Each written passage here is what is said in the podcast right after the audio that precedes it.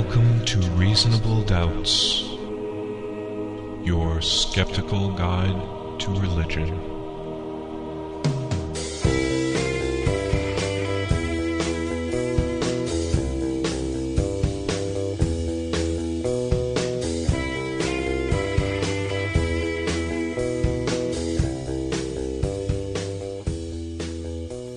Listening to Reasonable Doubts, the radio show and podcast for those who won't just take things on faith. I'm Jeremy Bean, and for this special episode of Reasonable Doubts, we're featuring a lecture I gave in February to the Grand Traverse Humanists in Traverse City, Michigan. The lecture was entitled Does Religion Make Us Better? A critical review of the religious pro-sociality hypothesis.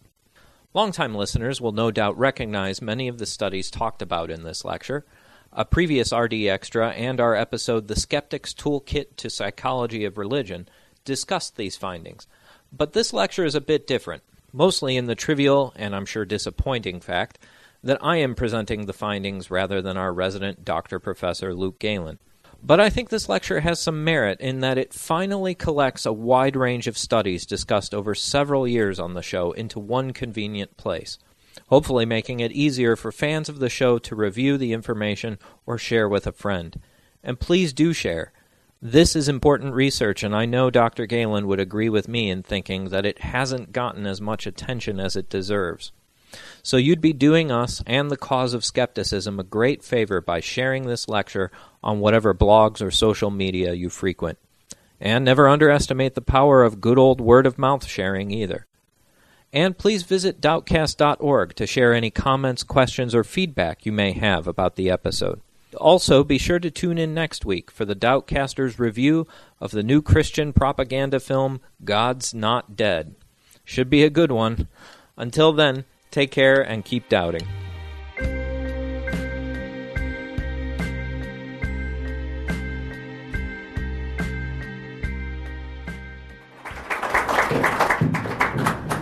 Thank you for coming and thank you for the privilege of allowing me to speak to your group. My name is Jeremy Bean. I teach world religions and introduction to philosophy, along with a handful of other subjects at Kendall College of Art and Design. I'm also the producer and co host of the Reasonable Doubts podcast, uh, which at its peak was the top atheist podcast on iTunes for several years. Won uh, the People's Choice Podcasting Award for uh, Best Religious Inspirational Podcast, which was different. People look at me funny when I mention that. I'm speaking tonight on the issue of does religion make people better? And we're approaching this not so much from a philosophical perspective as you usually hear this question grappled with, but uh, we're approaching this from an empirical standpoint. What can science actually tell us about how religion affects morality? Uh, the subtitle here is A Skeptical Review of the Religious Pro Sociality Hypothesis. So that might take some explanation. You might guess from that subtitle that this is going to be a bit of an informationally dense talk tonight. But I don't have to tell you that in our culture, uh, there's an overwhelming assumption among the general public that being religious is necessary to be a happy and ethical person. We have plenty of preachers and pundits and ordinary people reminding us daily that without God, society will quickly de evolve into wickedness and anarchy. What you may not be familiar with as much, however, is the growing body of social psychology research that at first glance actually seems to support this notion. The more technical term for the hypothesis that religion makes us good is known as the religious prosociality hypothesis. Uh, my task tonight is to present you with an overview of this research and to equip you with the tools necessary to think critically about it. Because, as we're about to see, the religious prosociality hypothesis really does indeed have some support. But when we look at the evidence more closely, we're going to discover little devils within the details. But first, I have to give you a quick disclaimer. I don't get any credit or blame for what I'm about to say this evening. This is not my research that I'm reporting on. This is actually Dr. Luke Galen's research. He is a professor of uh, psychology of religion at Grand Valley State University, and uh, almost all of what I'm going to be drawing from tonight comes from his paper in the Psychological Bulletin of the American Psychological Association uh, called Does Religious Belief Promote Prosociality? A Critical Examination. Uh, how did I get involved in this topic? He put me in charge of writing up a summary of his research, kind of distilling pages upon pages and pages of review into something coherent that the average consumer could actually understand. So uh, that was my task, writing up his review in free inquiry. And uh, since Luke Galen uh, doesn't like to leave the house too often or interact with ordinary human beings, um, he's kind of appointed me to be his spokesman. He jokingly refers to me as Galen's bulldog. I, guess I'm the Thomas Henry Huxley to his uh, Darwin. So, um, so I've been glad to have the opportunity to do interviews and talk to groups like this uh, about this research because I think it needs to get out there. All right, before we go any further, let's define what we mean by prosociality. I hate that word already. I, am barely into this lecture, and I'm tired of saying it. But uh, the, the term prosocial refers to any kind of positive social behavior, and this runs the gamut from generosity in the form of charitable giving or time spent volunteering to uh, personal qualities, perhaps, such as positive personality traits, uh, being helpful, being honest. And there's actually an impressive array of scientific studies that support this hypothesis, that try to show that uh, the religious exhibit greater prosociality than the non religious. In fact, this has even become the subject of a number of popular books. One you may have heard of is A Friendly Letter to Skeptics and Atheists by David Myers, uh, or more recently, American Grace How Religion Divides and Unites Us uh, so the general public is being told that the data are in and religion makes you happy, happier, healthier, and more helpful. That this is a conclusion that is not just philosophy or religion, it's science. In fact, even some atheists are getting in on this. Uh, a seemingly overwhelming case for the pro social effects of religion has been enough to convince people here, like Jesse Bering, uh, atheist psychologist, and actually a pretty good author, enough to convince him that religion is beneficial, at least for others. In a recent Slate article entitled Don't Trust the Godless, Jesse Bering confessed, Even as an atheist, I have more confidence in religious people, and now science is backing me up. A fuller quote is up here. Uh, this is a difficult confession to make because, on the surface, I'm sure it sounds wild, wildly hypocritical. Still, here it goes. I trust religious people more than I trust atheists trustworthiness is a different thing altogether from intellect. And I suppose I'm the ever the social pragmatist in my dealings with other people. So pretty serious claim if you get even atheist psychologists saying don't trust the godless. Before we go any further, though, we're going to have to look at what are the kind of methods that are used in prosociality research. Uh, we're going to see a variety of different experimental setups and, and methods for conducting this kind of research. This would include self reports, uh, what people say about themselves, and third party ratings of individuals, laboratory tests of behavior, uh, lab studies of economic games, we'll talk about those more later, priming studies, where people are presented with a religious concept subconsciously, usually where they will not realize they've been primed by the concept, and then we see what happens and also spirituality scales, scales that are meant to design uh, to detect the level of one's spirituality, and then we compare their behaviors on that. And what I'm going to try to highlight is some of the pitfalls that researchers face in each of these types of research methods. Let's start with the self report data. Will being religious make you a better person? Well, the faithful certainly seem to think so. When asked to give an assessment of their own character and values, religious individuals tend to report being having a more grateful disposition. They rate themselves as more helpful. They claim to value forgiveness more highly than the non religious. And many studies actually take these self reports at face value. The fact that believers think they're more moral is actually taken as evidence that they do exhibit these pro social traits. The big question is should we take believers at their word? No, not if their evaluations are based on a self serving bias rather than a realistic assessment of their own character. Self report data tends to be unreliable by its very nature. People are prone to forming positive illusions about themselves. We all do it. is we tend to inflate our responses on questionnaires as a result to make ourselves look better. Sometimes this is just concern over our own personal self image. Social psychologists would call this self enhancement. Or sometimes we want to make a good impression with others or a good impression for our group in particular. This is sometimes referred to as impression management.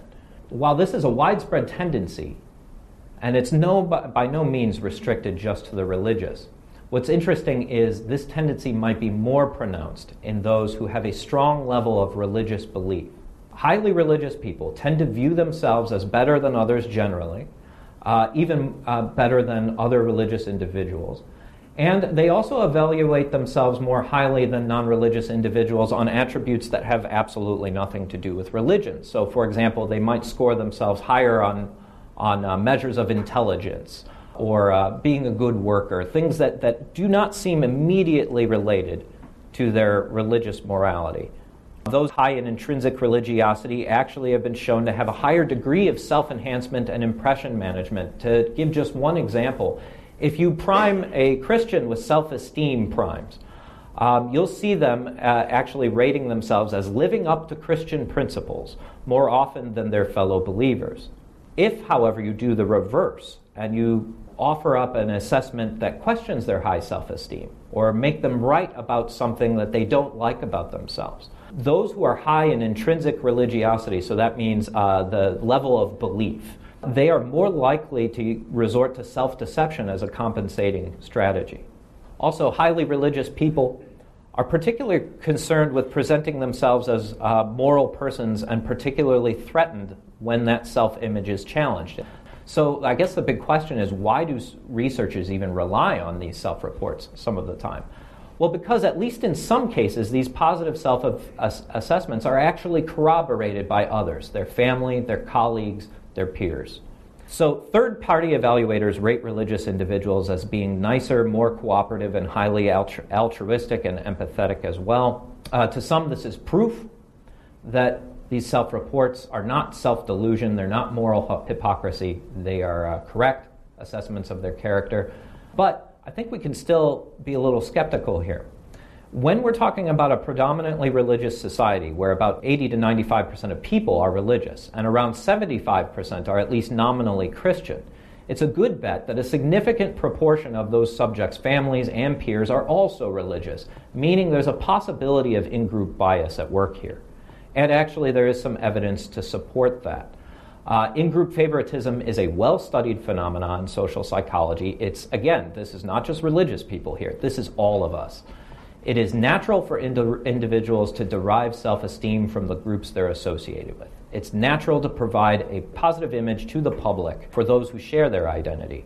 So, consistent with the predictions of social identity theory, we see uh, believers tend to show more favoritism towards other individuals and speak more poorly of non religious, and this even includes those from different religious groups. Often, this favoritism, and here's the key point here often this favoritism is extended to other religious individuals regardless of whether or not they behave well or poorly.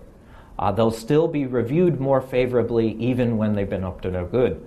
I'll give you an example here of uh, when sometimes believers will rate religious individuals more highly than non religious individuals, even when they exhibit the exact same behaviors. I was a part of this study. Uh, which was published in 2011. I was a participant, and so in front of a camera, I wore two different t shirts. I, well, I, three actually. Just a plain white t shirt. Then, in the other condition, I wore a Jesus fish t shirt. And then in the third condition, I wore a Darwin fish t shirt. And then I read the exact same script each time, which was I was presenting myself as a college student who was using my spring break to help a disaster relief organization and talking about my positive experiences. No mention of religion or anything else. What we found in this study was that people rated me as more likable, more intelligent, more trustworthy, and more kind, and more moral overall when I was wearing the Jesus fish. so, exact same behaviors, but a subtle cue that I might be religious makes people evaluate my behavior better. Most studies that rely on peer ratings do not adequately control for this tendency for in group bias, and that's the problem.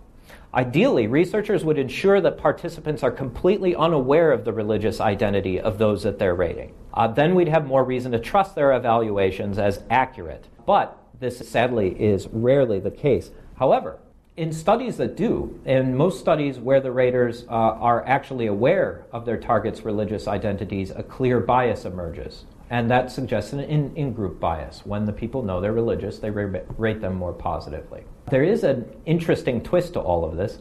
Non religious individuals do not appear to rate their fellow non believers as any more pro social than they do the religious. For some reason, this in group bias doesn't seem to be affecting the non religious to the same degree.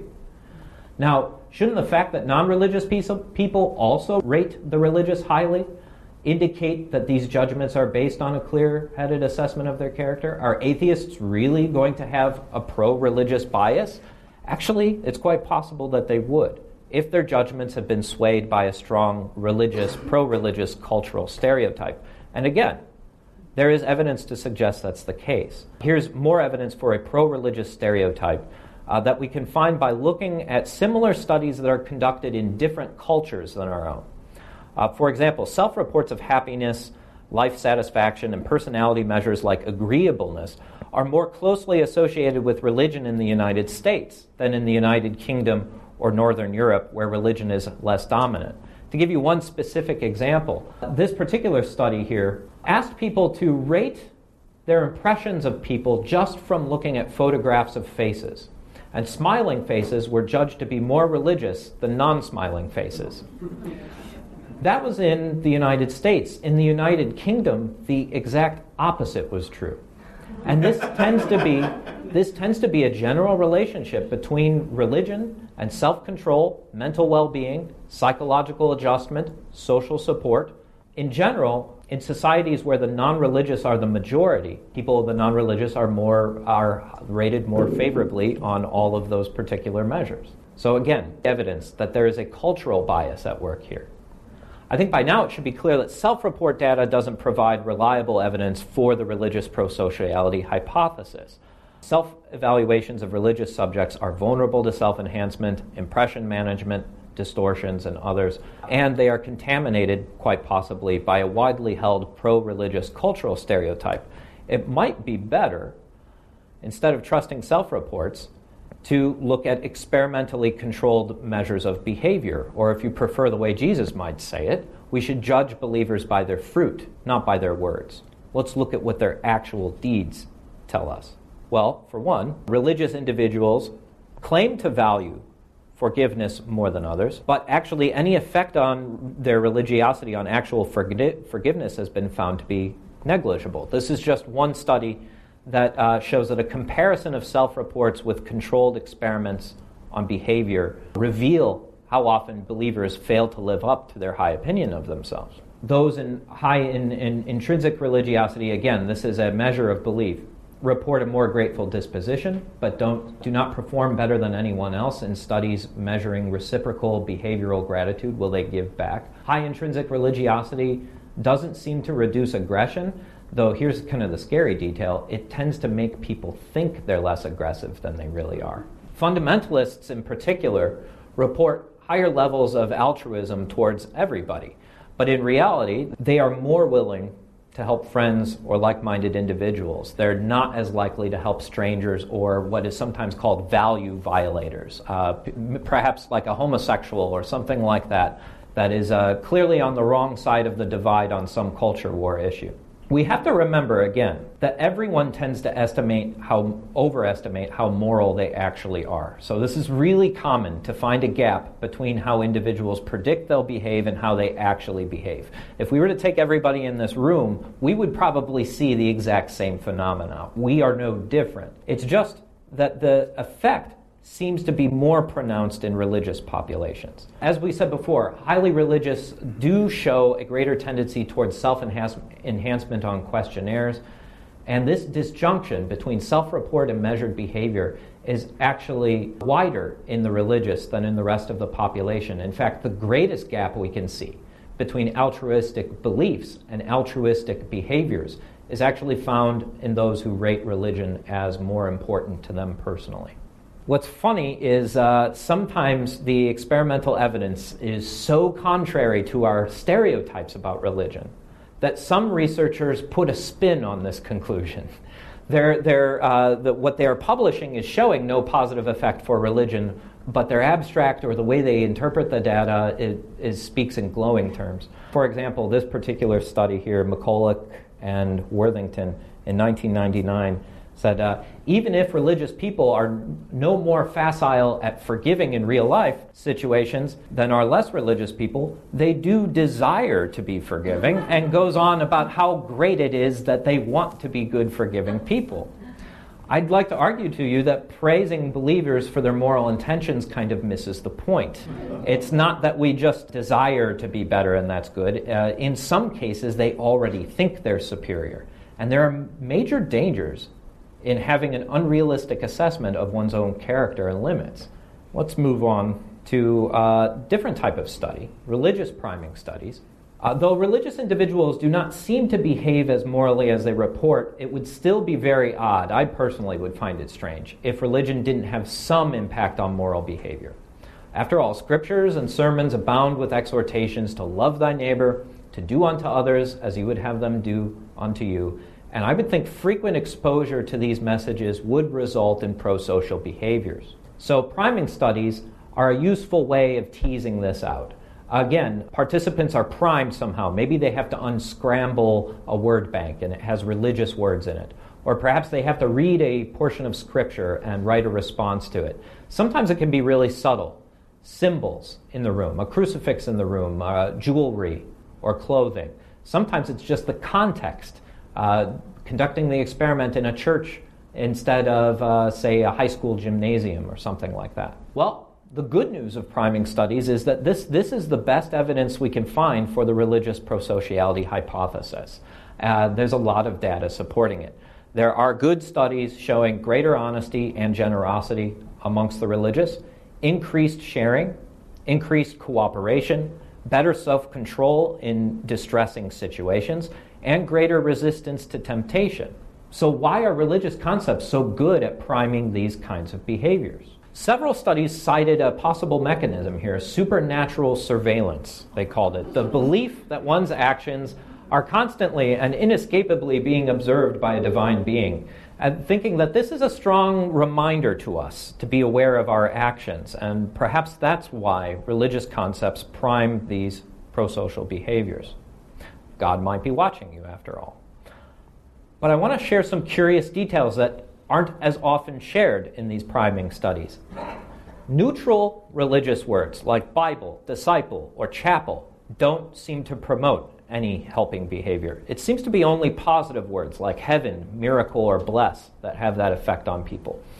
Even more interesting, the positive effects don't seem to be dependent on the participant's level of religiosity. You could be just kind of religious, or you could be hardcore fundamentalist, and the priming affects you the same way. Also, non religious people respond positively to religious primes and to the exact same degree as their religious counterparts. If you were to look at all those symbols, you would act more morally too. Even more interesting, priming secular concepts like civil or court seem to have the same power to promote honesty or lower hypocrisy as religious primes do. And religious distrust of atheists, the distrust they have for us, goes down when the religious are primed with concepts of secular authority. That's really interesting. Why would that possibly be? Well, one idea, not exactly sure, but one idea is that believers know that atheists do not live their lives as if God is watching them. So without this supernatural monitoring, they may wonder what reason we have for behaving well. Uh, but this distrust can be ameliorated when we are reminded that morality can be monitored in different ways. So these kind of civic primes remind everybody oh, wait, there is a social order, there is something keeping these evil atheists in check. And so their negative impressions go down. Amazingly, even the presence of a mirror or just pictures of eyes in the laboratory will actually have these same effects, which actually really boosts that notion of supernatural surveillance. Uh, obviously, this has implications for the religious prosociality hypothesis. religious concepts do not seem to prime uh, pro social behavior like honesty because they're religious. It may be that any concepts that are associated with morality in a particular culture trigger greater concern for protecting your rep- reputation. Again, since there's a widespread cultural stereotype that religion is linked to morality here, religious concepts will activate moral behavior, but as we pointed out, secular primes do just as well. While the positive effects of religious priming are the stuff of headlines, what you don't usually hear about is the dark side of religious primes. Numerous studies demonstrate that socially undesirable behaviors also manifest when subjects are exposed to religious messages. So, for example, participants who read passages from the Bible depicting God sanctioned violence administer more electrical shocks than the control group in, uh, in studies of aggression. We should note this works on non believers as well. Even a non believer reading those passages, passages from the Bible will also become more vicious in their behaviors towards somebody. Uh, it's just that the effect seems to be more pronounced for believers. Especially disturbing is this subgroup of religious believers high in intrinsic religiosity and also high in levels of submissiveness. This group was very disturbing because they became the most vengeful after, after being primed with religious words. They really seemed to go off the rail. So, I guess what I'm saying is it doesn't affect all people equally. Certain personality characteristics come into play here too to either aggravate or kind of mute these responses. I'd like to share this, this study real quick. Experiments where people were assigned to read the biblical version of the Golden Rule actually had no effect on uh, diminishing Christians' homophobia. So, negative attitudes towards homosexuals were not at all diminished by reading this, what you would think is a very positive prime, right? The Golden Rule. Strangely enough, reading the Buddhist version of the Golden Rule actually increased their homophobic responses. If they read another religious text telling them to be merciful and do unto others as you would have them to do unto them, they wanted to do that even less. this is perhaps because uh, the moral imperative was coming from this distrusted outgroup source. Uh, likewise, unscrambling words associated with Christianity increased racial prejudice towards African Americans. That was found by Johnson, uh, the lead author Johnson, in 2010. And attitudes towards all outgroup members became more negative when experiments were conducted in a church setting rather than, rather than a civic context. This is a strange paradox we're looking at here. Religious priming seems to increase both pro social behaviors like honesty and sharing and non pro social behaviors like aggression and prejudice. Uh, this will make m- more sense, I think, to us when we consider another curious but consistent finding in this literature that the kindness of religious individuals is typically not extended universally to everyone. Instead, the primary beneficiaries of uh, religious prosociality are usually other be- believers. This can be most clearly seen in economic games. So, uh, to save a little bit of time, I'm not going to go into how all of these games work, but they basically start with people trading or exchanging money. The games are designed to encourage cooperation and trust. So basically, if the players work together, uh, they will both get further along but one player might have the opportunity to make off with more money if they deceive or lie or cheat the other player. So this is this is all trying to assess cooperation, trust, giving, that sort of thing. What do the economic games show? In behavioral economic studies, where the religiosity of the participants is known. So we actually know what they are. A general trend emerges. Religious individuals cooperate more and give more money than, uh, than non religious participants. So they do, do, do that. Overall, they give more and they trust more than the non religious. The prosociality hypothesis is true. It just has that twist. They only give it to those who share their religious identity. Uh, for example, this study, Ahmed 2009, found that clergy students exchanged greater money, money offers than non clergy students, but only to those from their own religious group. These findings are almost, well, they are most likely due to that previous phenomenon we mentioned of in group favoritism. But there also might be something else going on here. This might be that pro religious cultural stereotype happening again, because notice non religious participants did not show the same in group favoritism in those economic games. They also trusted religious, religious participants more than their non religious peers and allocated more money to them overall, even though that money would not be reciprocated in the end. Yeah, it's amazing how ingrained that stereotype is. This pattern of preferential treatment is not limited to behavioral economic studies. It constitutes a general trend across the entire literature. In fact, a new word had to be coined just to explain it. Uh, one researcher who's uh, very popular in this by the name of Saroglou coined the term minimal prosociality, meaning uh, the greater helping on the part of the religious that's extended to friends and in group members, but not to out group members who threaten religious values. So, uh, I guess the correct way to say it, or what's consistent with most of the evidence in these economic games, are that religious people are minimally prosocial. And actually, if we take this idea of limited prosociality seriously, it explains a lot of other trends that we see in the data. For example, across different cultures, we see that uh, religiosity is weakly, but it's still positively correlated with the value of benevolence, charity, helping people out. And yet, at the same time, it's negatively related with the value of universalism, helping out, you know, your neighbor, your stranger, the good Samaritan, that type of thing. Again, it seems like a contradiction, but when you look at when you take the idea of, of limited or minimal prosociality seriously, it tends to make more sense. It's that in-group favoritism again. Uh, also, might explain things like why religious primes increase ethnic prejudice and derogation of outgroup members, right? Because religious concepts activate an in group bias in people's mind. This also plagues religious uh, research on giving. Uh, this is one of these conclusions I'm not as sure about, but it is very clear that religious organizations themselves are the largest sources of charitable giving. Religious people give way more to charity than the non-religious, and that finding has been has held up across the board. But as other studies note, many of the recipients of these, are, uh, even ones that are labeled secular, tend, out, tend to be religious or semi religious organizations. So all of this money is exchanging hands within the in group. This would be a really interesting one to test. If we could tease out that in group favoritism, would we still see a charity gap between the non religious and the religious? We might. Actually, I suspect we probably would. And, and for this reason, is there's another, there's another aspect to religious charitable giving, and that is generosity measured as a function of religious importance was smaller than those measured as a variation in religious attendance. That is, church attendance sees, seems to be the key factor in how much a religious person will give.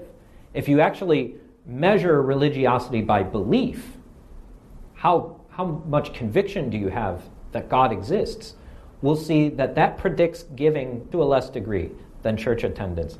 I think what's going on here is when you're actually in the building, you're given an opportunity to give, right? The plate is passed around and there's social pressure for you to put something in that plate. I still think the religious should get credit for this, but they get credit for building institutions that support charitable giving. It may not be the belief, the religious belief, that's really motivating this behavior.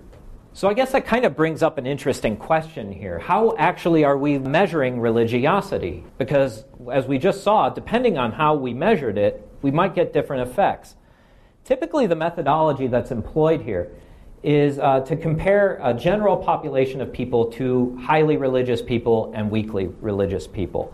And then the atheist agnostics, or all the nones, we call them, those who declare no religious affiliation, are mixed into that sample as well. There are different ways, again, again of measuring intrinsic religiosity, as I mentioned, is a measure of metaphysical belief or commitment. Extrinsic religiosity, as they call it, is often a measure of behavior. How often do you pray, engage in rituals? That sometimes includes another way that is measured is re- uh, measuring religiosity purely through church attendance alone. So, whenever you see a study that says religious people are better at X, Y, Z, the next question you should ask is better compared to whom? And the reason is how one measures religiosity has a major impact on your findings. For example, Frequent church attendance has been linked to modestly lower rates of mental illness, such as depression. But the effect is negligible when you, re- when you measure religiosity as strength of belief. Again, People have better mental health because they're in a congregation of people. They have a social support network, like minded people to talk to. The belief doesn't seem to be as important. Studies that control for purely social factors find that greatly diminished or non existent effects of religious belief on pro social measures. Uh, so you can see how we measure religion and who we compare our groups to is very important in this debate. Most frequently, the strongest pro social effects are associated with church attendance and social context rather than just metaphysical beliefs. So it appears that group affiliation drives many of these behaviors. Could a committed secular group, like this one right here, have effects on its membership similar to that of a church? In this book that I mentioned earlier, unfortunately, it's buried on page 472. you have to get through all the good stuff to finally see this qualification. But um, Robert Putnam uh, mentions even an atheist who happened to become involved in the social life of a congregation is much more likely to volunteer in a soup kitchen than the most fervent believer who prays alone. And then he goes on to, or slightly before that on page 465, he says, religious be- belief turns out to be utterly irrelevant to explaining the religious edge in good neighborliness. That should have been on page one. but yeah, most reviewers of that book didn't get that far. so you can guess how it was depicted in the popular press. In fact, that's a major problem. The problem with most studies is that they, again, they are lumping all non believers together without considering how confident they are in their non belief, whether or not they attend groups like you do right here, how involved they are with the community overall. They're just all dumped into one pool, the non religious. And then they're compared with weakly religious and highly religious, typically highly religious people who are in a church context. When you do that, you do get what's called a linear effect. If pro social, being happy, uh, healthy, and more helpful, is all on this axis, and religiosity on this one, we would see as religiosity rises, the more religious you get, the more happy, helpful, and, and honest you are as an individual. But what we're kind of doing is we're cutting off half of our sample. The few studies that compare highly religious people with the confidently non religious actually show what's called a curvilinear effect between religiosity and prosociality. Uh, to explain what's going on with this curvilinear effect, I should have had notes, but I didn't. Essentially, what, we do, what we've done is we've expanded our sample. So before the atheists and the agnostics and humanists were getting lost in this side of the curve, now we broaden it out and we actually see that it's, it's the less confident, the weakly religious, the weakly secular in the middle that tend to have uh, poor ratings on pro social measures. Oh, here's what I was looking for. Here we go. Nominal believers, not atheists, show the highest levels of depression, actually, the poorest mental health, and the gen- generally report less satisfaction with life. In fact, this, this is uh, true of the cross cultural data on this too. The World Values Survey found that both those who claim religion is very important and those who claim that it wasn't important at all tended to be the happiest. So, curvilinear, curvilinear effects are also found in the moral realm. Um, for example, uh, physicians, uh, uh, Doctors Without Borders, and that sort of thing. The highest membership is going to be highly religious and total atheist. This is true of when uh, Milgram's famous obedience trials, if you're familiar with those studies, where we get to see just how much will somebody obey the experimenter. When those were replicated, it was the extreme believers and the extreme non believers that were most likely to disobey the researcher's unethical orders. So, actually, being highly religious or highly non religious seems to give you a little bit more moral integrity.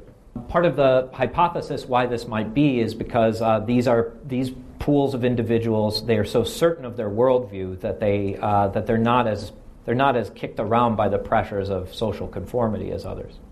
So it appears that confidence in one's worldview and regular affiliation with like-minded people are far more important to well-being and moral integrity than your particular beliefs about metaphysics.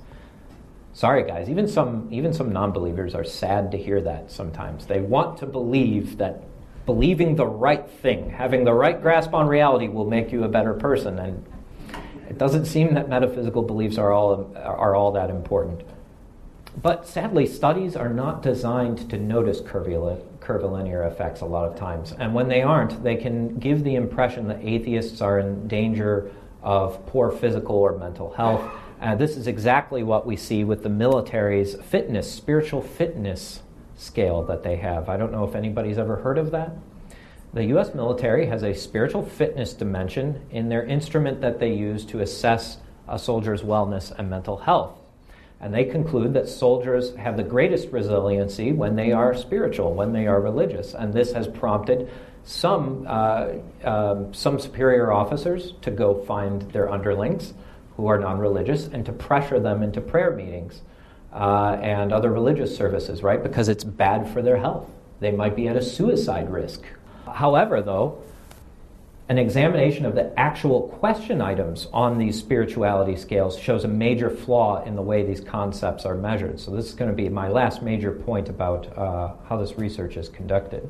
Criterion contamination.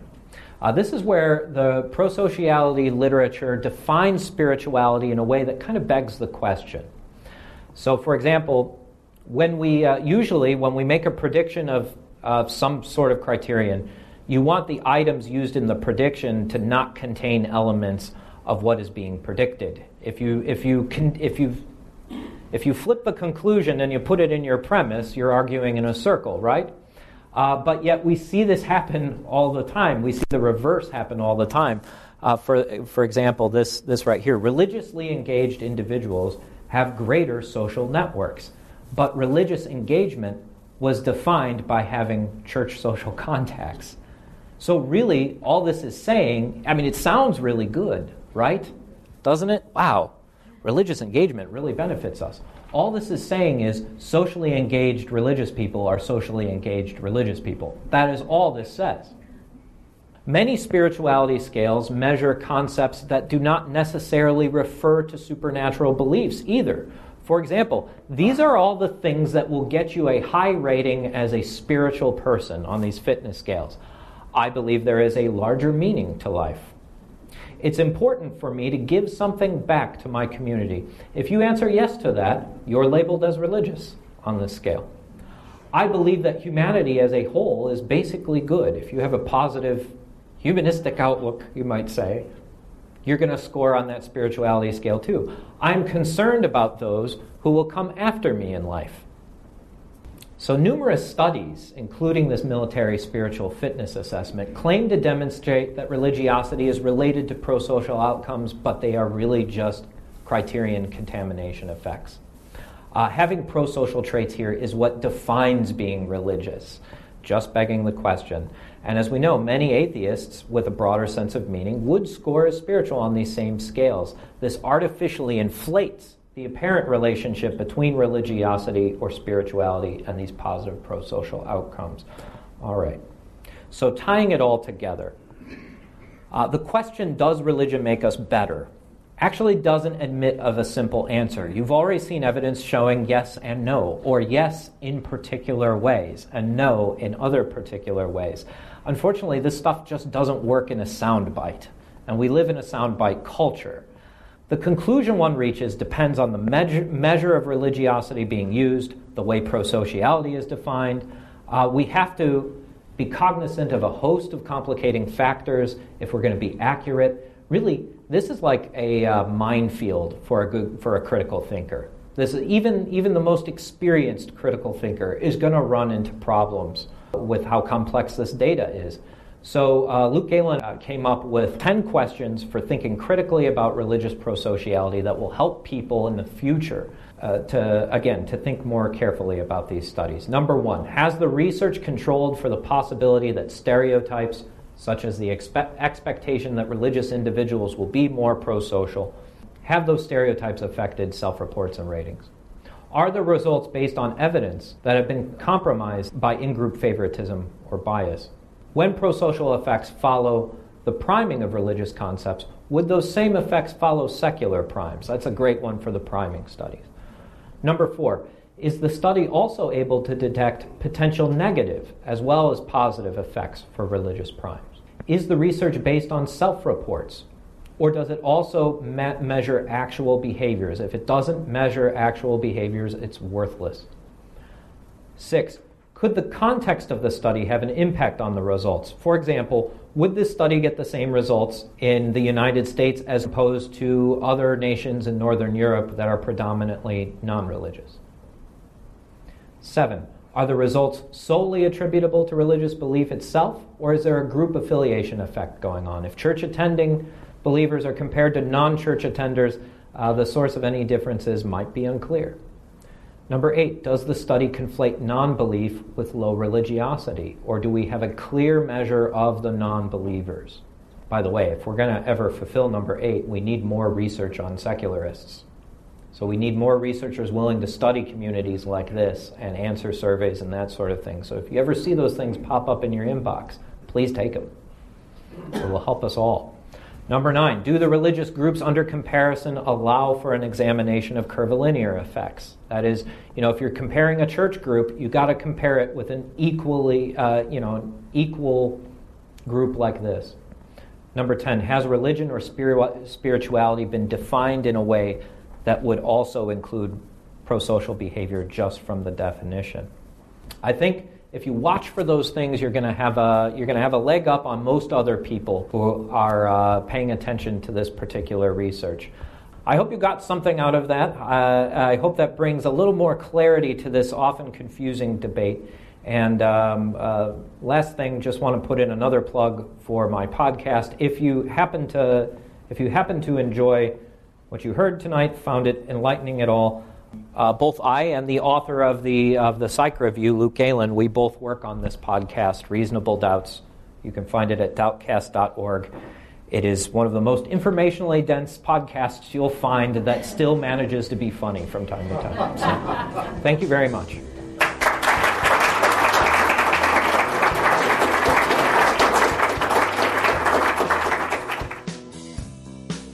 Catch up on past Reasonable Doubts episodes or to email your questions or comments, check out www.doubtcast.org. Reasonable Doubts is a production of WPRR Reality Radio. You can find out more about Reality Radio at publicrealityradio.org. Reasonable Doubts theme music is performed by Love Fossil and used with permission.